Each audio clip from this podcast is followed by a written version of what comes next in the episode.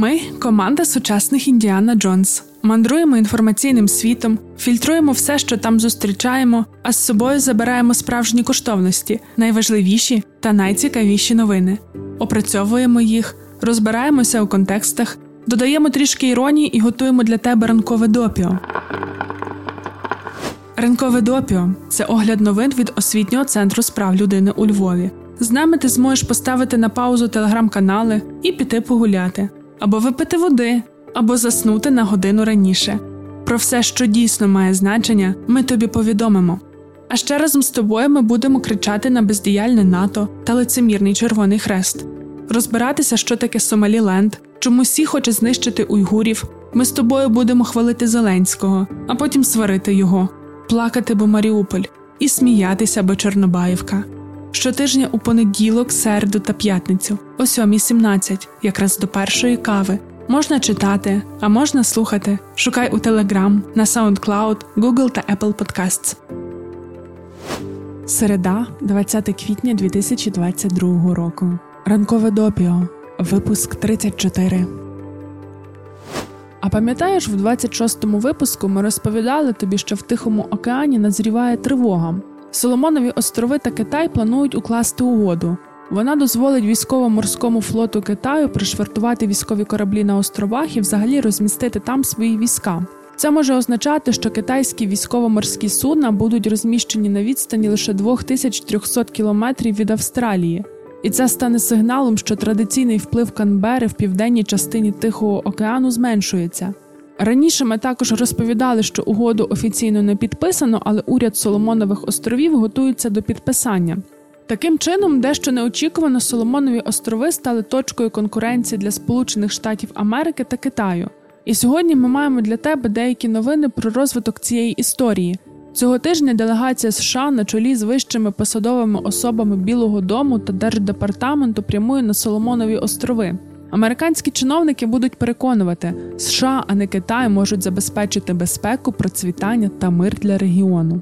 І ось коли стало відомо, що американці поспішають на Соломонові острови, речник Міністерства закордонних справ Китаю Ван Веньбін заявив, угоду, яка викликала стільки стурбованостей, вже підписано. Наразі можемо підсумувати, що весь світ входить в зону турбулентності, і Соломонові острови точно будуть тією точкою, навколо якої розіграються недитячі пристрасті. Якщо Китай створить бази в Тихому океані, це може загрожувати американським лініям постачання в разі війни. Командувач морської піхоти США генерал Девід Бергер цього тижня відвідав Австралію. Там він заявив, що географічне розташування Соломонових островів було важливим під час Другої світової війни. Особливо він звернув увагу на битву, яка велася на Гуадал-каналі. Це була військова кампанія, що тривала протягом семи місяців в 42-43 роках. Бойові дії між силами союзників та Японської імперії відбувалися на землі, у повітрі, на воді і під водою. Це був перший великий наступ союзників проти японських сил. За словами генерала Бергера, географія Соломонових островів залишається стратегічно важливою і сьогодні,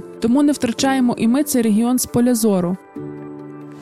А зараз, продовжуючи думку про те, що світ входить у зону турбулентності, звернемо твою увагу на поведінку природи.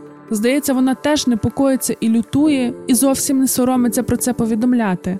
Протягом минулого тижня у південноафриканській провінції Квазулу Натал прийшли сильні дощі. Вони спровокували повені та суви. У понеділок з'явилося повідомлення, що в результаті природного лиха загинуло 443 людини. Ще 63 особи зникли безвісти. Повені залишили тисячі людей без даху над головою. Вийшли з ладу електропостачання та водопостачання. Зірвано роботу в Дурбані, одному з найбільш завантажених портів Африки. Загальну шкоду інфраструктурі оцінюють у понад 680 мільйонів доларів. Постраждалі від повені говорять, що їм страшно не лише від звуку дощу, але і від самої думки, що він знову може піти. Офіційні особи зазначають, що це одні з найгірших повеней в історії регіону. Але повені у Південно-Африканській Республіці це ще не все. Минулого тижня у Сполучених Штатах Америки почало сніжити. Ну як сніжити? Те, що відбувається, медіа називають квітневою сніговою бурею. Почалося все з північного узбережжя. Минулого понеділка у Портленді, штат Орегон, зафіксували покрив снігу висотою у 3 сантиметри, а потім снігова буря поширилася на штати Пенсильванія та Нью-Йорк. Зокрема, повідомляють, що майже 200 тисяч людей залишилися без світла. Є попередження, що сильний мокрий сніг разом із поривами вітру до 40 метрів за секунду можуть повалити гілки дерев, і це спричинить нові відключення електроенергії. Як бачиш, на жаль, зміна клімату нікуди не ділася, це все ще актуально, ба навіть більше через напад Росії на Україну усі проблеми навколишнього середовища будуть загострюватися. Ти ж розумієш, що росіяни в Україні не лише вбивають, знищують нашу інфраструктуру, вони ще й завдають непоправної шкоди природі, оскільки все в навколишньому середовищі пов'язано, то ймовірно, що зміни в природному фоні України будуть відгукуватись і в інших місцях. Не знаємо, що з цим всім робити. Одне ми знаємо точно: коли природа очиститься від русні, то всім точно стане краще. І якщо ми вже заговорили про очищення від русні, то перейдемо до теми культури. Зараз Україна через офіційних осіб, митців та мисткинь активно намагається пояснити світовій спільноті. Так звана велика руська культура це не аргумент, щоб любити чи виправдовувати росіян, ба навіть більше. Зараз час поставити цю велику культуру на паузу. На початку квітня Тамара Злобіна, головна редакторка ресурсу Гендер в деталях, написала для УП життя колонку. Там вона, з поміж іншого, пише: всі росіяни мають пом'янути винищених українців тотальним мовчанням, не хвилиною мовчання, а десятиріччям мовчання, жодних виступів письменників, жодних опублікованих книжок, жодних виставок, жодних творів російських композиторів у виконанні оркестрів ні в Росії, ні за кордоном жодних університетських курсів про російську літературу. Росія і весь світ мають мовчати, скорбіти і спокутувати. Єдина допустима культурна і наукова активність після геноциду під Києвом вивчення російського імперіалізму та колоніалізму. Вони уможливили сьогоднішню трагедію, пояснення росіянам їхньої колективної вини, пояснення світу їхніх ілюзій про Росію. Ми тотально погоджуємося з цією тезою. А вчора зустріли дуже цікаву статтю на The New York Times, коли класична музика була алібі. У ній про те, як після Другої світової війни німецькі та австрійські музиканти проходили денацифікацію. Нам видається, що з цього історичного досвіду потрібно виносити уроки та озброюватися новими аргументами для світу, аргументами, чому потрібно перестати триматися за наратив про велику руську культуру, без якої світ так збідніє, і про хороших росіян, які нібито ні в чому не винні. Виявляється, відразу після війни американські та британські військові вимагали від німецьких та австрійських музикантів, які хотіли відновити роботу, щоб ті заповнили вичерпні анкети. Вони мали на меті визначити міру політичної причетності до нацизму. Це призвело до створення списків митців білих, чорних, сірих прийнятних та сірих неприйнятних. Критерії для цих категорій майже відразу викликали багато дискусій. Окрім того, процес денацифікації сильно відрізнявся від регіону до регіону. На загалу американські чиновники спочатку були віддані систематичній денацифікації, вони навіть засуджували поверхневі, неорганізовані та випадкові зусилля щодо цього в зонах, які були окуповані Францією, Сполученим Королівством та радянською Росією. Згодом ситуація змінилася, і американська сторона також почала денацифікувати митців дуже вибірково. Ну бо ж, наприклад, була Елізабет Шварцкопф, німецька співачка, сопрано. Так, ну виступала вона перед німецькими військами. Ну але ж який талант? До речі, анкету ця оперна діва заповнювала двічі. Її політична ангажованість була кричущою. Тому офіцери ЦРУ все ж розмірковували над тим, що її не можна допускати до публічних виступів. Ну але така величина, як ж ми можемо не слухати її співу? Самі митці та мисткині також часто апелювали до того, що вони працювали в ансамблях, оркестрах, театрах і просто не мали змоги не бути, наприклад, членами партії НСДАП або ж відмовитись виступати перед нацистами. Були категорії музикантів, які стверджували, що вони також страждали від режиму Гітлера. Як зараз говорять дослідники та дослідниці, всі ці твердження сприймалися тоді надто легковірно, і навіть більше їх брали в роботу тогочасні інтелектуали і просували в публічний дискурс без належного вивчення ситуації. Все це створило вкрай сприятливі умови для того, аби проросла та закріпилася ідея про аполітичність музикантів, музиканток та їхньої творчості. У статті звертають увагу саме на музику. Ми ж додамо, що це стосується не лише її, але й мистецтва загалом. Легковажність підходу до денацифікації, розкручування ідеї про аполітичність митців та мисткинь, все це вилилося також в сумні та цинічні історичні факти. Розбомблені концертні зали та оперні театри на колишніх нацистських територіях були потужними символами руйнування та необхідності відбудови, але вони також дозволили перемістити фокус нацистських звірств на німецькі страждання. І ось вже у 1955 році на відкритті відновленої віденської державної опери диригував оркестром Карл Бьом, той самий Карл Бьом, який вів концерти на честь анексії Австрії Гітлером у 1938 році. Він тоді був також на подіумі для святкувань. А от із тих, хто пройшли нацистські концентраційні табори і вижили, нікого не запросили виступити на відкритті відновленої віденської опери. Авторки статті пишуть, що багато німецьких та австрійських музикантів займали граничне місце, не жертви і не злочинці, але учасники історії, історії, яка породила і жертв, і злочинців. Те, яким чином було здійснено денацифікацію після 1945 року, фактично затуманило наше розуміння складних систем, систем, які призвели до війни та геноциду, і того, як музиканти діяли в них.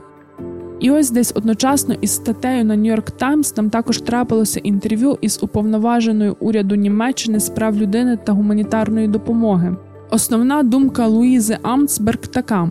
Не варто бойкотувати російське мистецтво та культуру, а також покладати на всіх росіян відповідальність за війну в Україні. Ось декілька цитат: припинити відвідувати російські ресторани або бойкотувати російське мистецтво та культуру через путінську війну було б неправильно. Спілкуйтеся одним з одним, у тому числі у сфері мистецтва та культури. Ви переконаєтесь, що не всі росіяни схвалюють цю агресивну війну. Я також не вважаю правильним те, що магазини, судячи з всього, прибирають з полиць твори Достоєвського та Толстого. Сам по собі Путін це не Росія, і тим паче він не є символом російської культури. Здається, фрау Амсберг потрібно надіслати декілька світлин з Бучі і запитати. Як трапилося так, що велика руська культура, однією з функцій якої, як і будь-якої іншої культури, має бути виховна? Як так трапилося, що ця культура виховала гвалтівників, мародерів, вбивць? Чому російська культура, якщо вона така цінна, не пояснила людям, які мають до неї родову приналежність, що спати, срати і їсти це дії, які роблять у різних місцях? Ще варто перекласти німецькою декілька перехоплених розмов російських військових з їхніми дружинами. Почувши їх, невже й тоді можна буде стверджувати, що сам по собі Путін це не Росія. Можливо, в такій концентрації агресії є частка впливу і великої руської культури. І повертаючись до статті про музику та денацифікацію, наведемо ще одну цитату, яка в контексті інтерв'ю німецької омбудсменки видається архиважливою. Авторки пишуть: у момент війни та насильства може бути спокусливим або применшити причетність класичної музики до глобальних подій або підкреслити силу музики лише тоді, коли вона використовувалася як сила для того, що сприймається як добре. Наполягаючи на утопічному аполітичному статусі цієї форми мистецтва, ми не зможемо побачити, як навіть висока культура замішана в безладних реаліях політичного життя. Ми повинні працювати, щоб зрозуміти складну політику музики, навіть якщо це означає дискомфорт та двозначність. На цьому будемо переходити до останньої порції новин на сьогодні. Стільки до ранкового допіо про події стисло. Французька прокуратура заявила, що розглядає звіт Агентства Європейського союзу з боротьби зі шахрайством. В ньому звинувачують Марін Лепен та членів її партії у незаконному привласненні коштів ЄС. Загалом йдеться про 670 тисяч євро. Членкиня правлячої соціал-демократичної партії Німеччини Мануела Швезіг вступила в змову з російським Газпромом і лобіювала будівництво північного потоку. Видання Вельт отримало інформацію, зокрема копію документів про співпрацю німецького регіону, який очолює Швезіг із компанією Газпром. Японські залізничники підтримали українських залізничників, які працюють задля збереження життя людей. На лінії Такамацу Котохіра японської префектури Кагава з'явилися потяги в проукраїнській лівреї. Міністерство юстиції України спростило процедуру реєстрації шлюбу на час дії воєнного стану. Тепер одружитися можна не лише за один день, а також офіційно закріпити стосунки через Zoom. Італійський гурт Манескін виступив на фестивалі Коачела, де виконав пісню Гезолін, яку присвятив Україні. Фронтмен гурту процитував Чарлі Чапліна і зазначив: люди мають силу зробити життя вільним і красивим, однак вони не мають підкорятися людям машинам з машинним розумом та машинними серцями. На цьому будемо казати тобі бувай і до зустрічі у п'ятницю. Будьмо вільними та красивими і робімо світ вільним та красивим. Розповідай про ранкове допіо у своїх соціальних мережах, а в описі до подкасту шукай лінки на матеріали, які ми згадували сьогодні. Почуємося!